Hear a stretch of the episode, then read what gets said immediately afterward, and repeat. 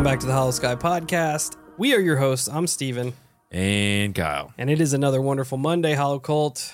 Hopefully the show kicks the work week off on the right foot, because everybody knows that fuck a day job.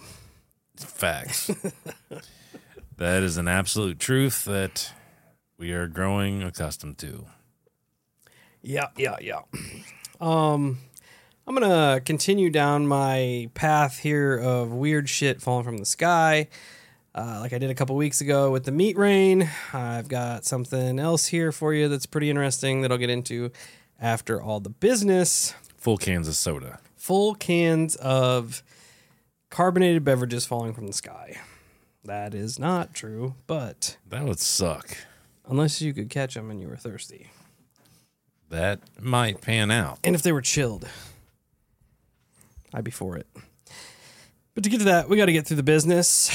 So check us out at all our socials, Facebook, Instagram, YouTube, Twitter, TikTok, Discord, Reddit. Search up the Hollow Sky Podcast, and you will find us there. The biggest, most important piece of news we've got is the Fortean Airwaves Ultimate Podcast Conference.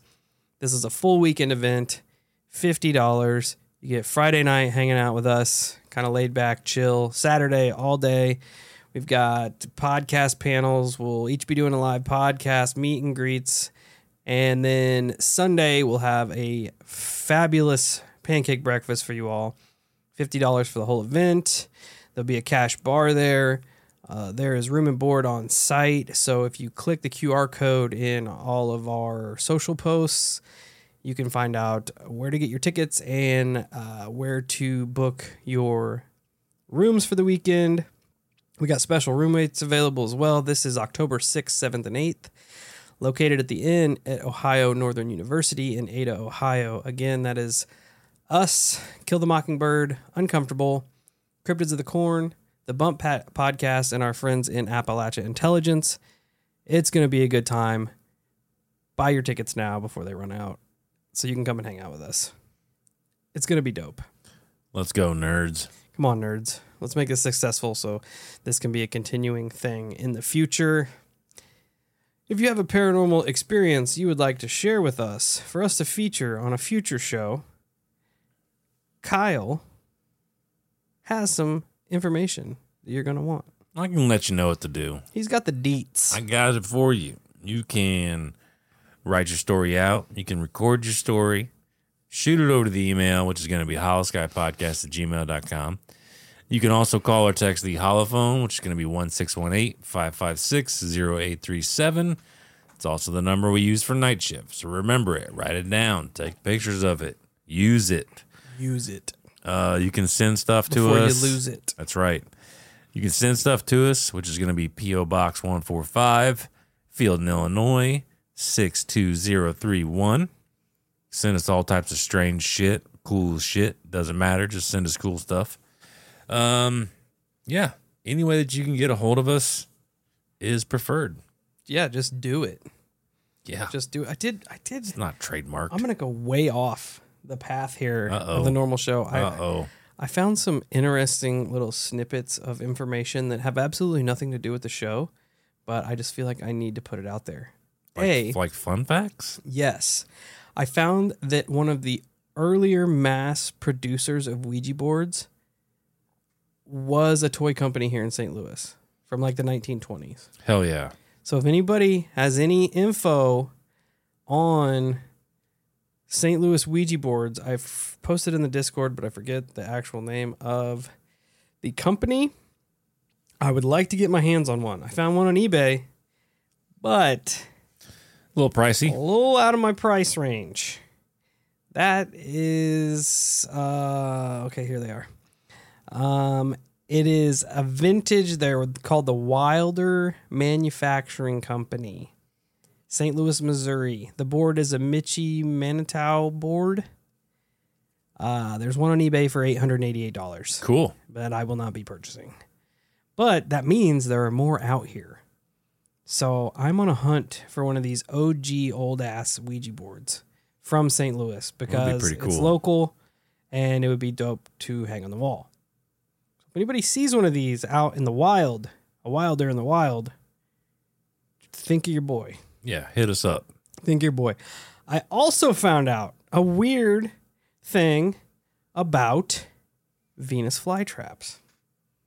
Okay. Fucking strange. They're vampires. They are not. Oh. But they might be aliens. Because they're only native to a, I think it's a 60-mile radius around Wilmington, North Carolina. That's the only place you can find them? That is the only, you can replant them and they will survive, but they're only native to that one spot.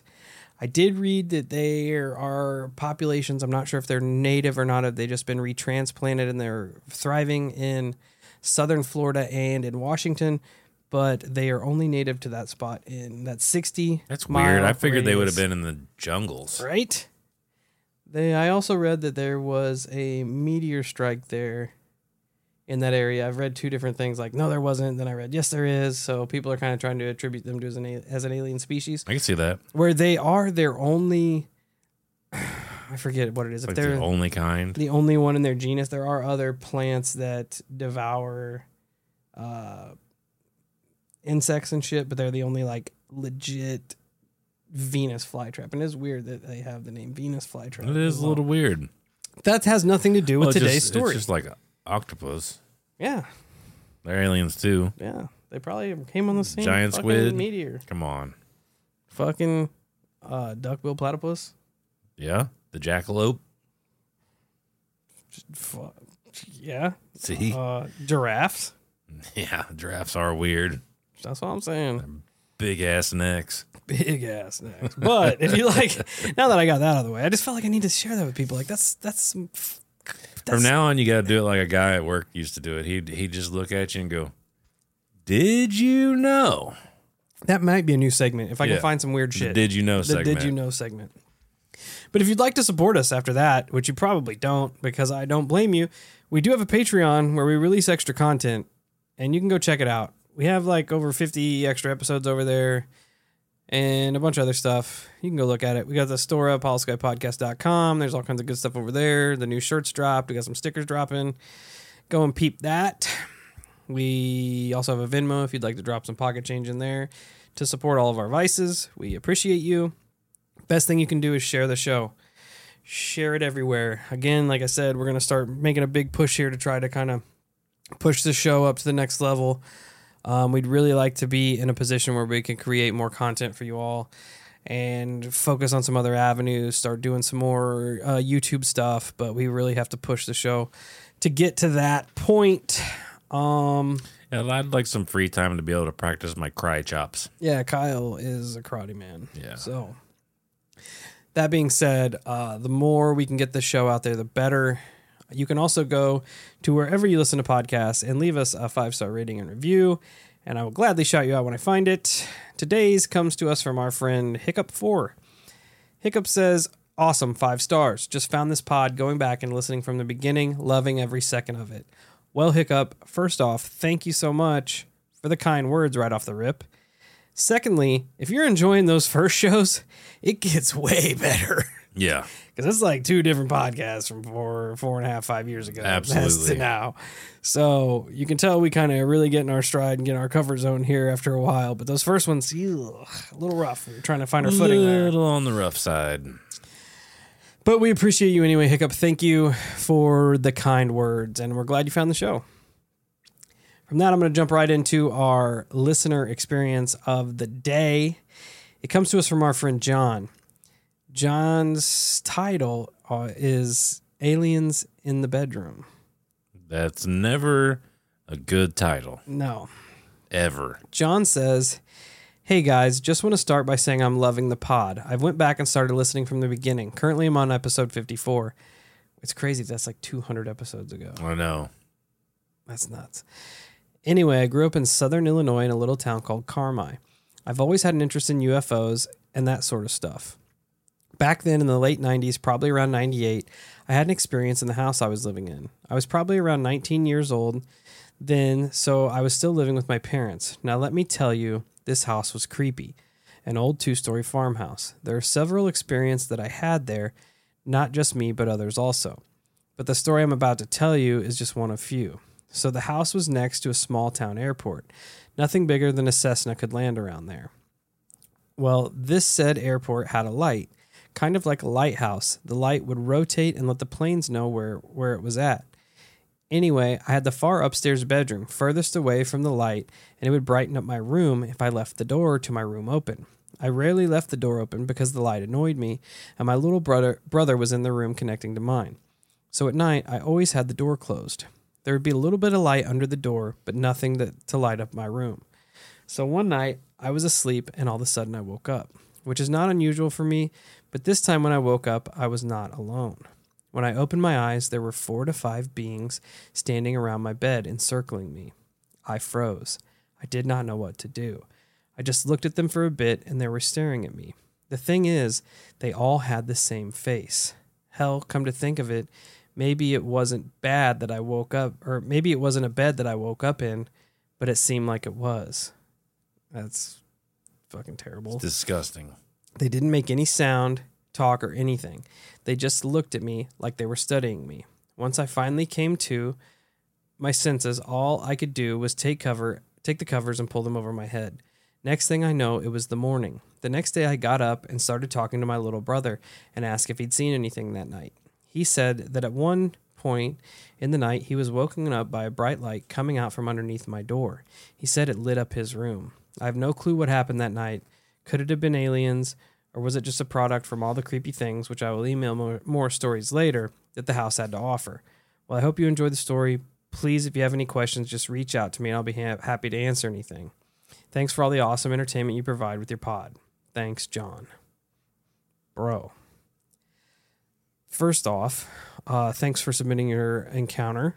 We definitely appreciate it that you use our pod as the platform to get your story out. Secondly, you took the words right out of my mouth when you said that they were all encircling your bed, when you said maybe I'm not in my bed at all. That makes your heart stop a little bit. Absolutely. Because that is absolutely awful. He did use the same tactic that I used with my encounter. Dude, I love it. Pulling the cover up over your head. And you're like, fuck this. I'm out of here. Yep. It's so weird how like your little kid brain will assess that situation like that too. And when you're that small, covers and pillows are like impenetrable. Yeah. I always you ain't fucking with me. I'm under the covers, son. Dude, I always had like this used to be the pod room here. Used to be my bedroom when I was little, and I had bunk beds. I didn't share them with anyone. I just had double bunk beds, and I'd always get I was so innately terrified of aliens. I still blame it on fire in the sky, but maybe something deeper was going on. I'm not sure, but I would take a bunch of pillows and blankets, and I would just fort in the bottom bed of the bunk bed. And in my brain, that was enough. Like, so you stayed on the bottom bunk? Fuck yes, I did. Right on. Because I could fort myself in, and then they wouldn't bother me. Like, for some reason, they couldn't get through the blankets, or maybe they wouldn't see me. But you'd still be scared as fuck because you didn't know it was on the other side of the wall. Yes. I remember being like 6 or 7 years old, and I would lay in here, and I would cough and cough and cough till my mom would get up to check on me because I was too scared just to get up and go in her bedroom. But I just had something in my throat, Mom. That's all. Yeah, I'm not feeling real great. Yeah, but I am definitely curious as to more of your encounters and such, and maybe we can reach out and book an interview so we can go over the whole thing. I think it'd be really beneficial for the Holocult to hear it like from your point of view instead of me just reading it, I guess. So we'll probably reach out and get in touch to hear more about your stories. It's creepy, man. Fucking aliens. It's definitely creepy. Well, with aliens, man. I know they're a hot talking point right now. It's weird how he like didn't get ultra scared seeing all 5 of them there, or 4, or whatever many there was. And the fact that they had the same face is just weird too. Really creepy. Yeah. It reminds you of your typical like gray encounter. Yeah, and it's then gross. Once he attributed it to maybe being inside a craft, possibly on examining table is what I took it as. Yeah. Yeah. Is disgusting. Yeah. Yes. Disgusting. But hey, aliens are a hot topic. And like I told you, we were talking about how people just don't seem to give a shit about aliens. I'm kind of right here with it. This was my should I care about what's going on meter, and things happening, should I care about them? And I asked myself, do I have to go to work Monday? If yes, not that big of a deal. If no, then I have to ask myself, do I still have to pay my bills? If yes, also not that big of a deal. But if no, then we're on to something. Then we got something going on. Because if the aliens just land at the White House, I still have to go make coke. Yeah. Monday morning, you know? Yeah. So that's, I feel like that's a good chart to gauge how important something is in our day-to-day blue-collar lives. But again, thank you for submitting your story, and we will reach out to you and hopefully either hear more or set something up in the future. I'm still without internet, but I should have that problem solved coming up shortly, and we can get some shit rolling. That being said, we are moving into my story for the day. And I've been on a roll with the weird shit falling from the sky, weird rain theme I got going on here. I'm not going to differentiate from it this week because I'm going to talk to you about the Oakville blobs, which that in itself seems like it goes right in line. An Oakville blob sounds like something that you would get from a Kentucky meat shower. Yeah, yeah. Yeah, I mean, yeah, definitely the same context there. I know I talked about this on a recent Night Shift episode, but for people that don't listen to the Night Shift, I'm going to go ahead and revert back to the meat rain. Mr. Goad did email me back, so I'm going to share that with you all so you're kind of in the loop here. He was the one who had the meat jelly beans made. So Mr. Goad says, hello, Steven. I apologize for being slow to respond. I've been out of town and only back in Lexington for a few days before leaving the country.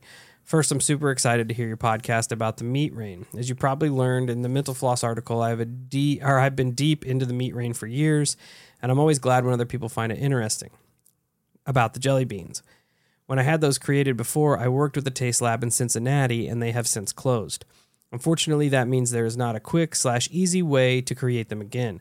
I'm currently working to see if I can find another place to go through the same process to make more, because I would love to have more for myself as well, but that will take a handful of months to be done. Sadly, that means I cannot send you any at this time. Hopefully sometime in the future I'll have more and would be happy to make them available for folks to try. That's the entire reason for having them made, so that people can try them and make their own decisions about what kind of meat it tastes like. I'm sorry I can't be more helpful at this time. Please let me know when your podcast is available. I would very much like to hear it, and if you have any questions at all, I'm happy to answer anything that I can. I've read a lot of articles over the meat rain over the years. Kirk Goad. So I just wanted to keep you all updated. No meat jelly beans at this time, but I have contacted the meat man, and he may be in the process of getting more made for any of the Hollow Cult that would like to try them. Which is dope that he took the time to even email us back. Absolutely. Absolutely. So kudos to him for being an OG. I would too. Like, what are the chances? I mean, yeah, and what's the worst? It's going to taste like dirt or bleach or something. I mean, it's not that bad. Strawberry pork chops, remember? Yeah, that wouldn't be that bad. It kind of makes you think about Salisbury steak. Well, yeah. Salisbury steak's kind of weird. I mean, it is. Yeah. I used to love it a lot when I was little, but we solved it. It's just Salisbury steak falling from the sky. I fucking hope so.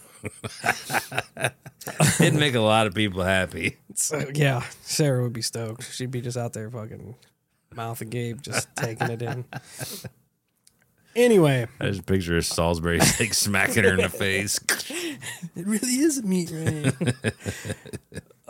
Today's incident is not that old. It probably occurred within most of our lifetime. It takes place in 1994 in the town of Oakville, Washington. Oakville clearly is no stranger to rain, being out in the Pacific Northwest. It rains there almost half the year. The average is about 52 inches, which is higher than the national average of 38 inches. But on the early morning of August 7th, a strange new rain fell. Like how I did that there? Yeah, it was very suspenseful. Oh, yeah, that's what I was going for. You nailed it. Town police officer David Lacey was interviewed on one of the best television shows ever created, Unsolved Mysteries, about the subject of the blobs. Lacey stated that he was driving his patrol car at about 3 a.m. when the mysterious rain began to fall on his windshield. Lacey states, "We turned our windshield wipers on, and it had just started smearing to the point that we could not see." He said he pulled over to a gas station to scrape the goop off. After putting on a pair of latex gloves from his cruiser, he inspected the weird goo. The substance was very mushy, he said. It's almost like if you had Jell-O in your hand, and you could pretty much squish it through your fingers. We did have some bells go off in our head, basically, that said, this isn't right. This isn't normal. Well, of course. You have Jell-O falling from the sky. Yeah. I mean, A, story's coming from a cop. A little more credibility credence, there. Yeah. B, at least he was fucking smart enough.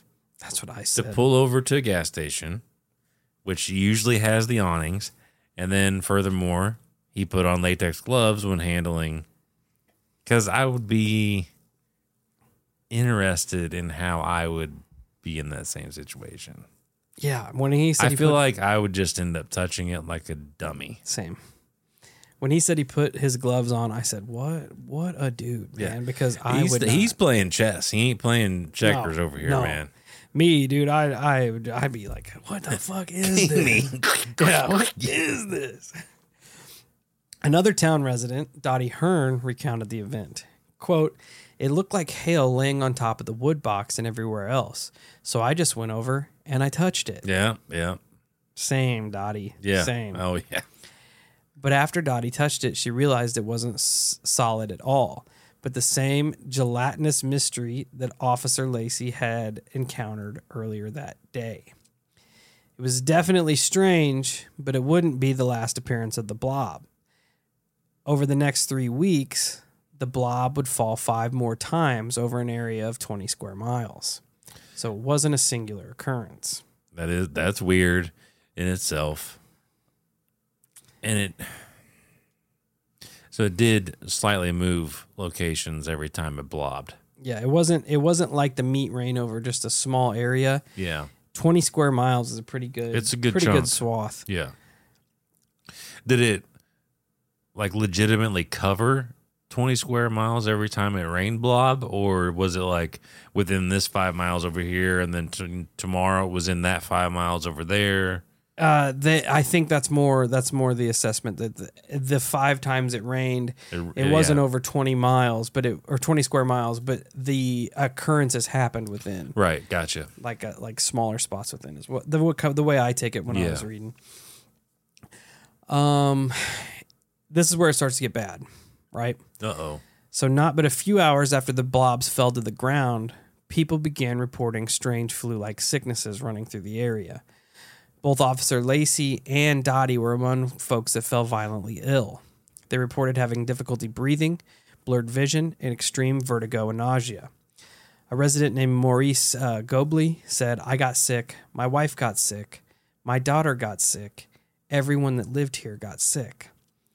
Another resident, Beverly Roberts, stated in an interview that everyone in the town contracted the strange flu-like symptoms, and they lasted for quite a while. She's quoted in saying, "Everybody in the whole town came down with like a flu, only it was a really hard flu. It didn't last 7 days. It lasted 7 weeks, 2 to 3 months. She also stated that many animals that came into contact with the blobs also fell ill, and multiple family pets ended up dying after being around the odd fall. Man, because that doesn't sound like the past 2 years. Dude, how fucking strange. Definitely weird. And just hit out of nowhere. Officer Lacey remembered being violently ill. He says, "I was to the point to where I could hardly breathe. I started to put it together that possibly, whatever the substance was, it made me violently sick, like I'd never been sick before, to the point to where it just totally shut me down." Which, I don't know I wasn't there, so I can't make a proper assessment. But it almost puts you under the impression that it doesn't necessarily make you sick by touch. Yeah, because they said there were multiple accounts of people saying everyone in the town was sick. Yeah. Even they didn't state you had to touch to be sick. Yeah. Because the old lady, she touched a bare hand. The cop didn't. Yes. Still got sick. I mean, I guess there could be residue regardless. You could, I mean, eventually you probably did end up touching it, but it's weird that it kind of gives implications that it was airborne. Like it hit the ground, released something, got everybody sick. They dip their toes into that territory. Let's say it gives you a little bit of like a military weapon biotest feel. Yeah, like the crazies kind of thing going on. Yeah. Unfortunately, Dottie was in even worse shape. She remembered, I started feeling dizzy and everything started moving around and around. And then it got worse. And as it did, I became increasingly more nauseated. Them talking about it reminds me of you being sick not too long ago. Oh, yeah, absolutely. Well, that's what I was saying. I mean, not only did it hit on me, but it hit on kind of symptoms of the past couple of years, and I don't know. It's just kind of strange. I was thinking the same thing. When like I said, and we know the origins of that, and it definitely gives me some type of testy feel. Yeah. It's bizarre, man. And, you know, she may have done worse because she did barehand it, too. Yep. In fact, only an hour having noticed her symptoms, Dottie was found by her daughter, Sunny Barcliffe, collapsed on the bathroom floor. She was conscious, but barely, and extremely weak. Her daughter said that she was cold to the touch and drenched in sweat, and extremely pale looking. She's quoted in saying, she was cold, drenched in perspiration. My mom had been vomiting. She had extreme vertigo, and she complained that she had difficulty seeing. Her vision was extremely blurry. Sunny thought her mom was on the verge of death. So they rushed Dottie to the hospital, where she was kept for 3 days. But the only ailment they could find was a severe inner ear infection. That's weird. How fucked up is that? My ear was fucked up. That's what I was thinking. Yeah, my ear was fucked up when I was having all those problems. So weird. It is super weird, man. I don't know. I mean, I don't ever rule anything out, especially when it comes to knowledge and the manipulation of stuff. They're always messing with that shit. You know they are. And we would never know. No, absolutely not. It's just really bizarre that it fell out of the sky in this like jello blob form. You just. But I mean, furthermore, like you could almost think of it like a damn Orby. You know, them little water things. Like it would be a way you could drop it over a territory and it busts itself open, essentially, releasing something. Also, another angle to look at that. That's terrifying. Curiosity. Oh yeah. You know what I'm saying? Because you and me would be just like Dottie or whatever. Well, we would definitely go over. Yeah. At the very least, we're poking it. We're going, what the fuck is this? Oh, yeah. You're poking it. And then you know people, you're going to start a little blob ball fight. Oh, dude, we were talking trash on the old boys that took a bite of the meat rain, but here we are. We definitely are. We are in on this one. Yep, I'm sorry. I'm not dumb enough to eat meat from the sky. But however, I will get in a blob war. Yes, I am dumb enough to partake in that activity. I will openly admit that. It is strange that like the illness only hit this specific town. Yeah, I mean it's 100% correlated. And I know that the old gal said that the flu was for multiple months, but the rain also fell fell in different spurts in 3 weeks. So it could have hit. People got sick, then it hit a little further. Hey, Hollow Cult, the weather's getting nice, and you know what that means? It's cryptid hunting season, and the first rule to cryptid hunting is good footwear. That's why we're excited to announce our partnership with Tecovas boots. When you're out hunting the dogman or stalking chupacabra, you don't have time to break in boots. That's why Tecovas is so nice. They have first wear comfort. It's hard to find this level of comfort paired with their styles when you're out hunting cryptids. And let me tell you, their styles are on point. I've always considered getting me a pair of snakeskin boots, and their pair is mint. They also have crocodile boots, Cayman boots, ostrich boots, regular leather boots. They have it all, and it's ridiculously awesome. You can even stop by the local Tecovas store, have a complimentary drink or two, and shop new styles. The smell of fresh leather and a friendly staff are at your service. Many stores even have leather custom branding to make your boots truly personalized. And with regular live music and events, there's no in-store experience like it. So just imagine yourself getting a pair of legitimate snakeskin Hollow Sky branded boots. How awesome would that be? Nothing is going to intimidate a dog man like a nice pair of gator skin boots. If you can't make it into a store, just visit Tecovas.com. That's Tecovas.com. They offer free shipping on all boots as well as free returns and exchanges, and ship right to your door. Go to Tecovas.com and find your new favorite pair of boots today. Hit him again. Yeah, I mean, hit him again. You figure too, you don't know what it is. It could be bacteria based. Yep. It could be chemical based. Where regardless, either one of them could leach into food supplies, water supplies, all the above. Hanging around for weeks on end. I didn't even think about it getting into the water or the food. Yeah, and it absolutely would. You know that it would.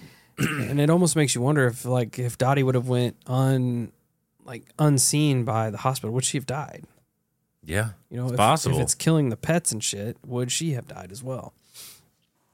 So they take Dottie to the hospital, keep her for 3 days, say she's got an ear infection. Sunny, being like the hero of the story here, immediately thought of the strange rain and went home and collected some samples of the blob to bring them into the lab that worked at the hospital, thinking that it's a great idea. Could have had something to do with her mother's illness. A lab tech at the hospital examined the samples Sonny had brought in, and he was surprised to say the least.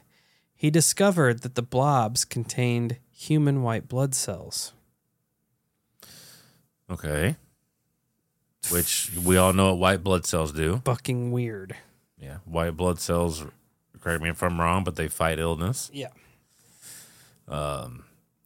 It definitely makes me lean towards some type of biological weapon. Fucking weird. So the lab, I mean, he was just a small town hospital lab tech. So he's not only flabbergasted, but he's also frustrated because he could identify that this thing had white blood cells in it, but he didn't know what the substance was, could not figure it out, or how the F it had fallen from the sky. And I assume that's the other thing. I wish we had more information because it would make me want to ask the question, were you even able to test for anything else? Or were you only able to find the white blood cells in there, or were there other dynamics? There had to have been, right? There would have had to have been other dynamics to this formula. Yep. Considering that he only had the equipment available, he immediately sent samples to the Washington State Department of Health and the Hazardous Material Unit at the Department of Ecology in Washington State, in hopes of identifying whatever this mystery human goop was. A microbiologist, Mike McDowell, found that the blobs were primarily filled with two different species of bacteria, one of which is found in the human digestive system. It's gross. Gross. But that bacteria is some of the best bacteria in your body. And they also... They also correlate your mental being to some how your well the gut health is, which is fucking weird. Yeah. This leads to the first theory as to what the possible blob could be, and one that was kind of leading for a while. That being that the blobs were human waste dumped from a passenger jet. Bullshit. Okay, that's a weather balloon there. Yeah. That's what that is. They immediately shut this down because, according to the FAA, the Federal Aviation Administration... We've all seen Joe Dirt. Sorry to cut you off, but we know what happens. Yeah. We've seen Joe Dirt. They require human waste to be dyed blue, while the blob... Wow, let me try this again. Which is straight up Joe Dirt. Yes. However, the Federal Aviation Administration regulations require human waste to be dyed blue, while the blobs were perfectly clear and translucent, More so, the regulations also do not allow any pilots to dump, quote, blue ice while the planes are off the ground. A year after Dottie had her fallout from the goop, she had sent another sample that she had frozen to AM test laboratories for another look. She's like, I need to know more about this. So she had saved samples. They were on it, man. Yeah. I guess it like I guess that's a testament. How weird is that? How weird is that? That what didn't you say months later? Is that what you just said when she sent? Almost a year later. Yeah. So, well, no, she did freeze it. Never mind. I was gonna say because that's a testament of how long it stuck around. Yeah. I wonder how long it took it to dissipate in the natural environment. I read that it wasn't very long. Really? It was almost like a water-soluble substance. Gotcha. But the fact that she froze it almost is a testament to how bad it had fucked her up. Yeah. You know what I mean? Like she knew. She knew what it was from. Okay, so they sent it off to AM test laboratories. Tim Davis, another microbiologist, believed that he saw eukaryotic cells, which is a complex nucleus-containing cell. These cells are present in most living creatures, meaning that whatever these blobs were, they were alive. So, I'm saying, and I don't know if you get to it or not, I feel like, because I think the same thing happened within the past 2 years. I feel like the white blood cell, like almost like they were able to manipulate it to where... I don't know how any of that shit works, but it feels like in these little samples you would come up with a way to almost make the white blood cells, I'll use the word radioactive. Like where when it came into contact with you, if it got inside your body, it would like reproduce in a way. And kind of attack yourself. Yeah, like almost convince the other white blood cells like, oh, hey, I'm going to download the programming from this white blood cell, and that's going to put me in overdrive, and it's going to really fuck the body up because now I'm overreacting to every little thing, like, you know, and making this hardcore response, you know, because I didn't realize it, that when they give you vaccines sometimes, they would actually put a poison in that vaccine to make your body hyper response to the virus that's also in the vaccine. That way it attributes like something negative. Yeah, you'll put the flu in there in your body, and your body would normally react to it in a way of like, I mean, this is bad, but it's not that bad. But that's not the goal they're looking for. They want the body to annihilate the flu. So they would put mercury inside the vaccine to make the body go into like a hyper response. So if this ever were to occur again, the body will just nuke it and not even give it an opportunity. So, yeah, it's, it makes me, the fact that it's like this guy up here, this Tim Davis said that it had to come from a living creature is also fucked up. Yeah. So, and they said the blobs were pretty small, like the size of raindrops. So they weren't like, it wasn't like meat shower big. Bro, I'm saying it's a bioweapon or a test from the government, because remember our bioweapon episode, we talked about places in San Francisco that they were running. Yeah, St. Louis, the whole Midwest. But you know, in the San Francisco, I think it was San Francisco Bay, whatever it was, is not far from there. No. And they did the same shit. They had ships outside in the bay, and they were fogging the whole fucking area, and letting people get sick. Yeah. Or the subways in New York, when they were busting them lights that were full of all that bacteria to see how far and fast it would spread. Shit. Yep, I do. That's, you can't put it past them. You can't put it past them. No. So, full transparency here. Like the blobs. I wrote that down. But I did find a source that cited the New York Times article from August 20th, 1994. It stated that another scientist by the name of Mike Osweiler of the Washington State Department had taken another look at one of the samples and found, quote, a number of cells in various sizes and two types of bacteria in the blob, which coincide with the other findings. But he was unable to identify them. He did note that the cells did not have a nuclei. Significant enough to mention because it directly refutes the claims that the blobs contained human blood cells or were from a living creature, which in fact do have nuclei. So per usual, we have multiple scientific claims refuting one another. Yeah, we got back and forth now. No suitable answer. Yeah, which, like we've stated before, like that's all going to get wishy-washy anyway. So now it's perfect, right? Because now you just created two camps. Yep. Yep. And you because you have each camp now has a quote unquote reliable source to fall on. Yep. And they go, well, no, this guy said it's not, and this guy said it is, and now it's just a back and forth bullshit game. And the fact that that dude came in so quick, like August 20th wasn't that much longer from when this happened, right? And he's in here, he's like, nope, it's not what you think it is. Yeah. Also, don't worry about it. Shout out to Dottie. I feel like you're the MVP of the episode because you guys made all the right moves. Oh yeah. You froze the shit. You kept the shit. Like, you are the MVP. And she raised Sunny right because Sunny was on it. She's like, man, mom's sick. She's collapsed. Yep. I need to take her to the hospital. She's like, you know what else is weird? You know what's a weird variable here? This fucking blob shit. Globs that fell from the sky. Yeah. No, the MVP's right there. Like, you guys killed it. Because my dumbass probably wouldn't even have thought about scooping some of that up and freezing it. Especially in that with that going on. Oh, you know? Yeah. Yeah, because that's one of them stressful moments, you know, like when your mom falls super ill all of a sudden. Like, I don't know, typically you're not that smooth. No. I wouldn't have been. I'm with you. I would have been so worried about, like, getting her to the hospital, getting her taken care of. So we're going to keep riding this train that the blobs were alive. That leads into our next theory. And it does involve the military here.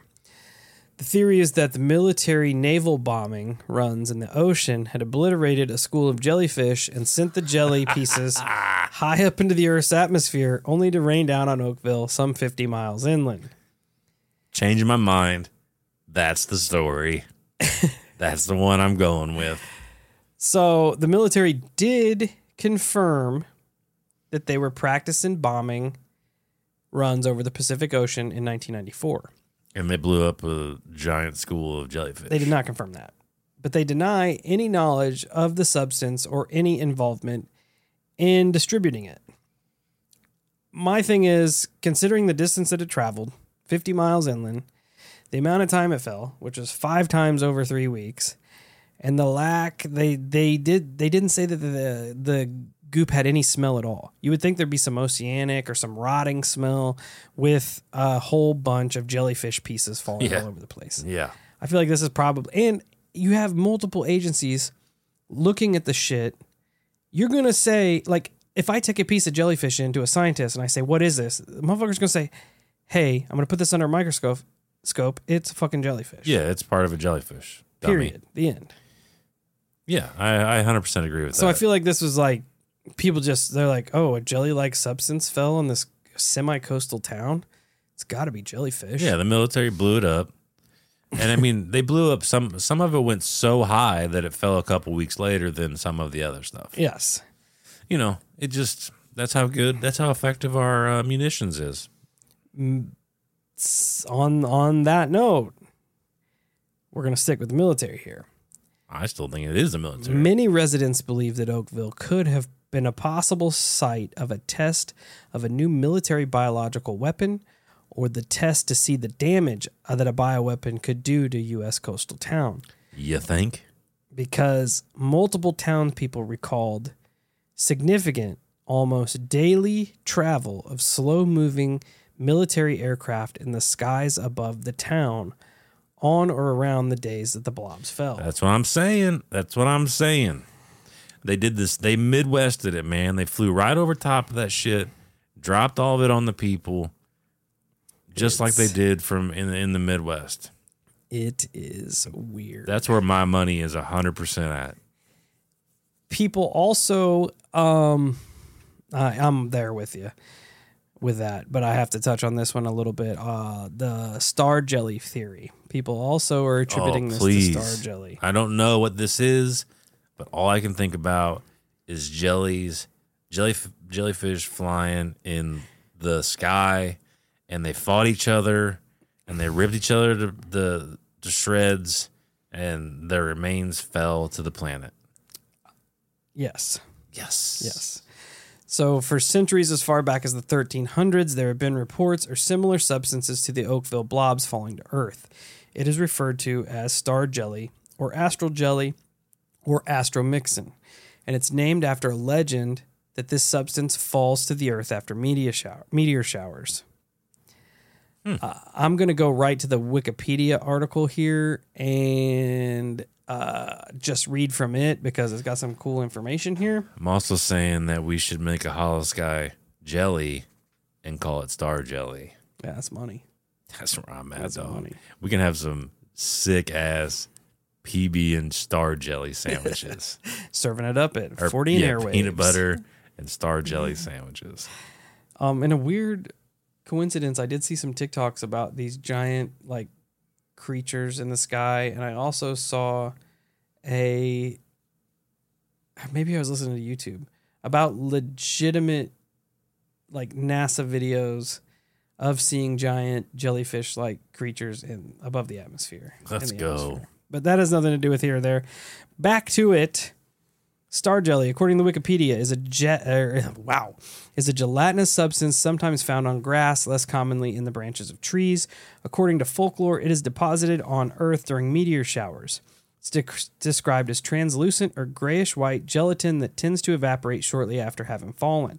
Explanations have ranged from it being the remains of frogs, toads, or worms, to the byproduct of cyanobacteria, which is our old friend Nostoc from... the Meat Rain episode. Yeah. They're going back to that. To also being the fruiting bodies of jelly fungi or masses of amoebas known as slime molds. So the earliest report of star jelly is from the 1300s. Damn. It mentions Stella Terra, Latin for star of the earth or earth star. John of Gadsden's is mentioned it in his medical writings, describing it as a certain mucilaginous substance lying upon the earth, and he suggested that you use it to treat abscesses, which is weird that it's very sussy. A medical substance. A 14th century Latin medical glossary has an entry for uligo, described as a certain fatty substance emitted from the earth that is commonly called a star which has fallen. Similarly, an English Latin dictionary from around 1440, it has an entry of stair slime, which is S-T-E-R-R-E-S-L-Y-M-E, with the Latin equivalent given as a sub. That means the term falling or shooting star.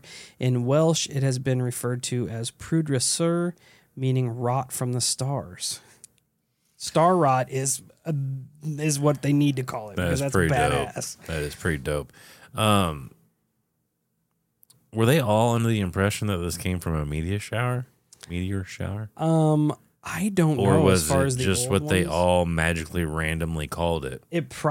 I'm assuming that the folklore. It's probably like anything else, where a meteor shower happened and they found this shit right after it. And then as more and more instances occurred, they probably tried to attribute it to other shooting stars. I was going to say, because like I didn't catch you like specifically saying, yeah, there was a meteor shower and then this group of people called it this. No, I didn't know. And there's another one and then this group of people called it this. I didn't find a specific instance where a meteor shower happened and then this shit fell. Yeah, because I was just thinking to myself, I'm like, I haven't heard him say meteor shower at all. And yet all these different people are attributing the same gelatinous bullshit to stars. Yeah. Like it's so bizarre. And it goes further. Cuz I would just like call it grass boogers or something. I wouldn't be calling it star jelly and shit. It was so, yeah, especially that one that said it was a fatty substance that emitted from the ground. Yeah. Had nothing to do with flying or falling. But apparently it was kind of a big deal because the Oxford English Dictionary lists a large number of other names for the substance, with references dating back to the circa 1440 English-Latin dictionary, as mentioned above. Names such as Starfallen, Starfalling, Star Jelly, Star Slime, Star Shot, Star Slew, Star Slubber, Star Slutch, and my personal favorite, Star Spurt. That is so weird. That it was that... So fucking weird. That, you would almost have to think that it was common for this stuff to be around. Yeah.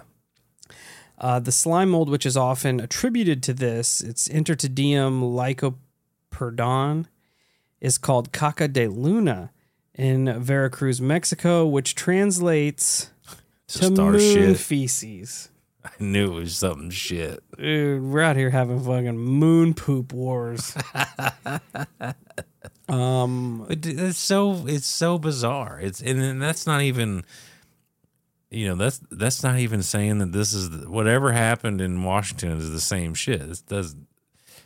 They might be two completely different things too. Yeah, it's just a theory that people attribute it to because when they see gelatinous blobs. I'm with you, man. Like the way. What you're reading is being depicted, it makes it sound like it was a pretty common occurrence. Yep. And then for whatever reason, apparently this shit doesn't happen anymore. Until 1994. Yeah. Well, here, Wikipedia provides some examples that I'll read for you all to wrap up the episode here.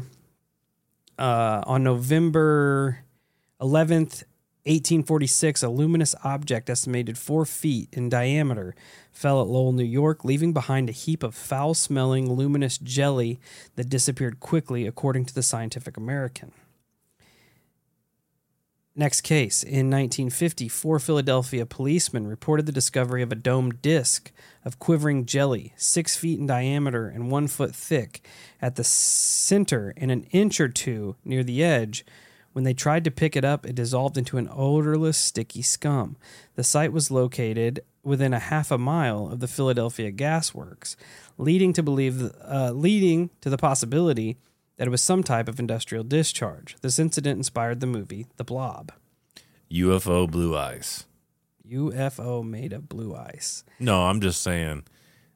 Blue eyes is what they call when the planes drop the shit. Alien. Moon caca de luna. Yeah. On August 11th, 1979, Sybil Christian of Frisco, Texas, reported the discovery of several purple blobs of goo on her front yard following the Perseid meteor shower. A follow-up investigation by reporters and an assistant director in the Fort Worth Museum of Science and History discovered a battery processing plant outside of town where caustic soda was used to clean impurities from the lead in the batteries, resulting in a purplish compound as a byproduct. The report was greeted with skepticism, however, as the compounds at the processing plants were solid, whereas the blobs on Christian's lawn were gelatinous. Others, however, pointed out that Christian had tried to clean them off her lawn with a garden hose before turning them over. In December 1983, grayish-white, oily gelatin fell on North Reading, Massachusetts. Thomas Grinley reported finding it on his lawn, the streets, the sidewalks, and dripping from gas station pumps. 1999, several dates. Gelatinous rain fell on Oakville, Washington. On the evening of November 3rd, 1996, a meteor was reported flashing across the sky of Kempton, Tasmania, just outside of Hobart. The next morning, white translucent slime was reported discovered on the lawns and sidewalks of the town. In 1997, a similar substance fell in Everett, Washington. Star jelly was found on various Scottish hills in the autumn of 2009. Blue balls of jelly rained down on a man's garden in Dorset in January 2012. Upon further analysis, these proved to be sodium polycrylate granules, a kind of superabsorbent polymer with a variety of common, including agricultural uses. They were most likely already present in the ground in their dehydrated state, and they had gone unnoticed until they soaked up water from a hail shower and consequently grew in size, which makes your Orbeez point all the more. Right. So it's almost the same shit. Several deposits were discovered at Hamwall Nature Reserve in England in February 2013. It has been suggested that these were unfertilized frog spawn, regurgitated frog innards, or a form of cyanobacteria, which is noctos. So again, they're going back to bird vomit, which seems to be a common thing. Yeah, apparently. In the BBC program Nature's Weirdest Events, Series 4, Episode 3, that aired on 14th of January 2015, Chris Packman showed a specimen of star jelly and had it sent to the Natural History Museum in London for DNA analysis. Dr. David Bass, who confirmed it was from a frog. He also found some traces of magpie DNA on the jelly, which may point to how the frog died. So those were just some of the Wikipedia article that had different histories of these specific falls.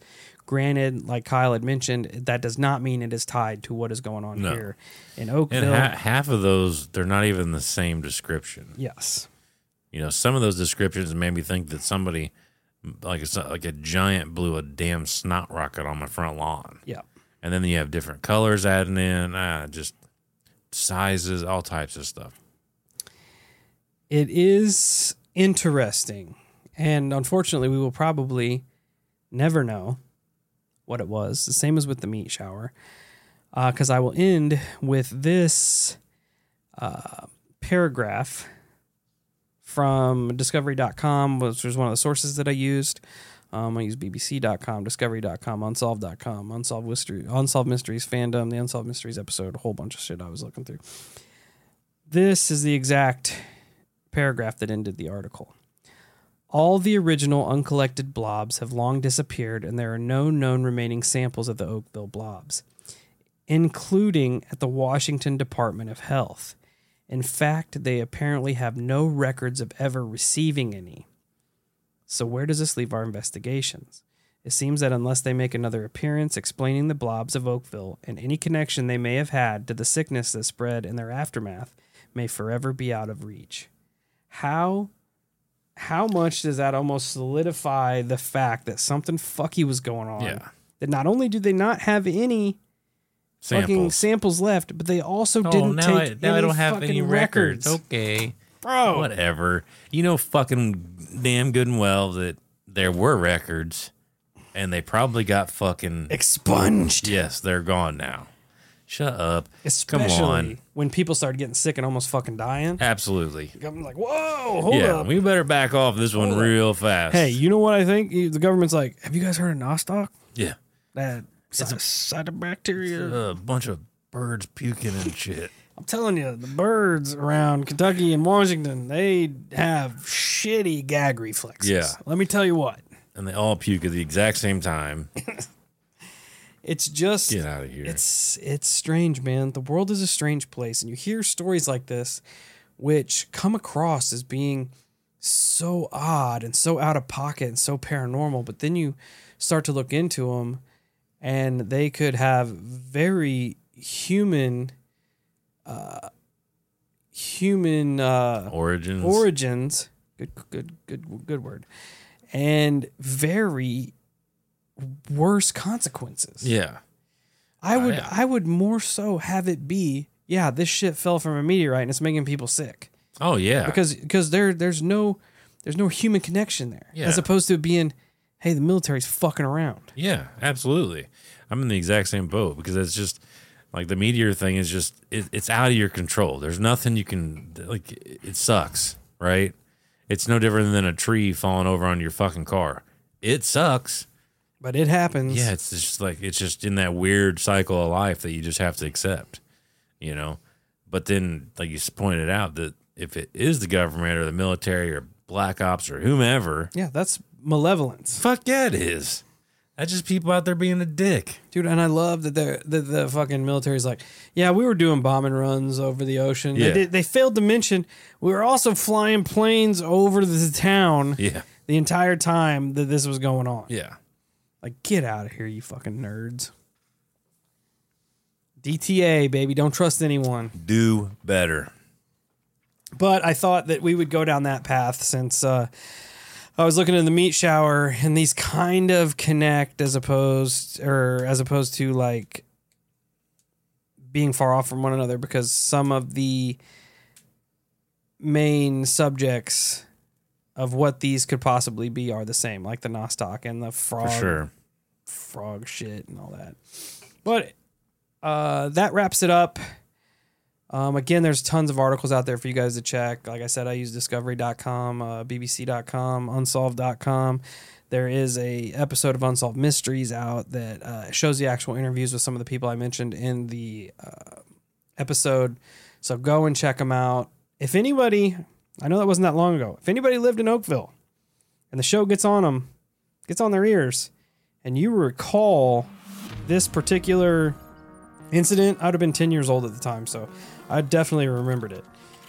Hit us up because I'm curious. I'd like to pick your brain a little bit, talk about the sickness, talk about the jelly.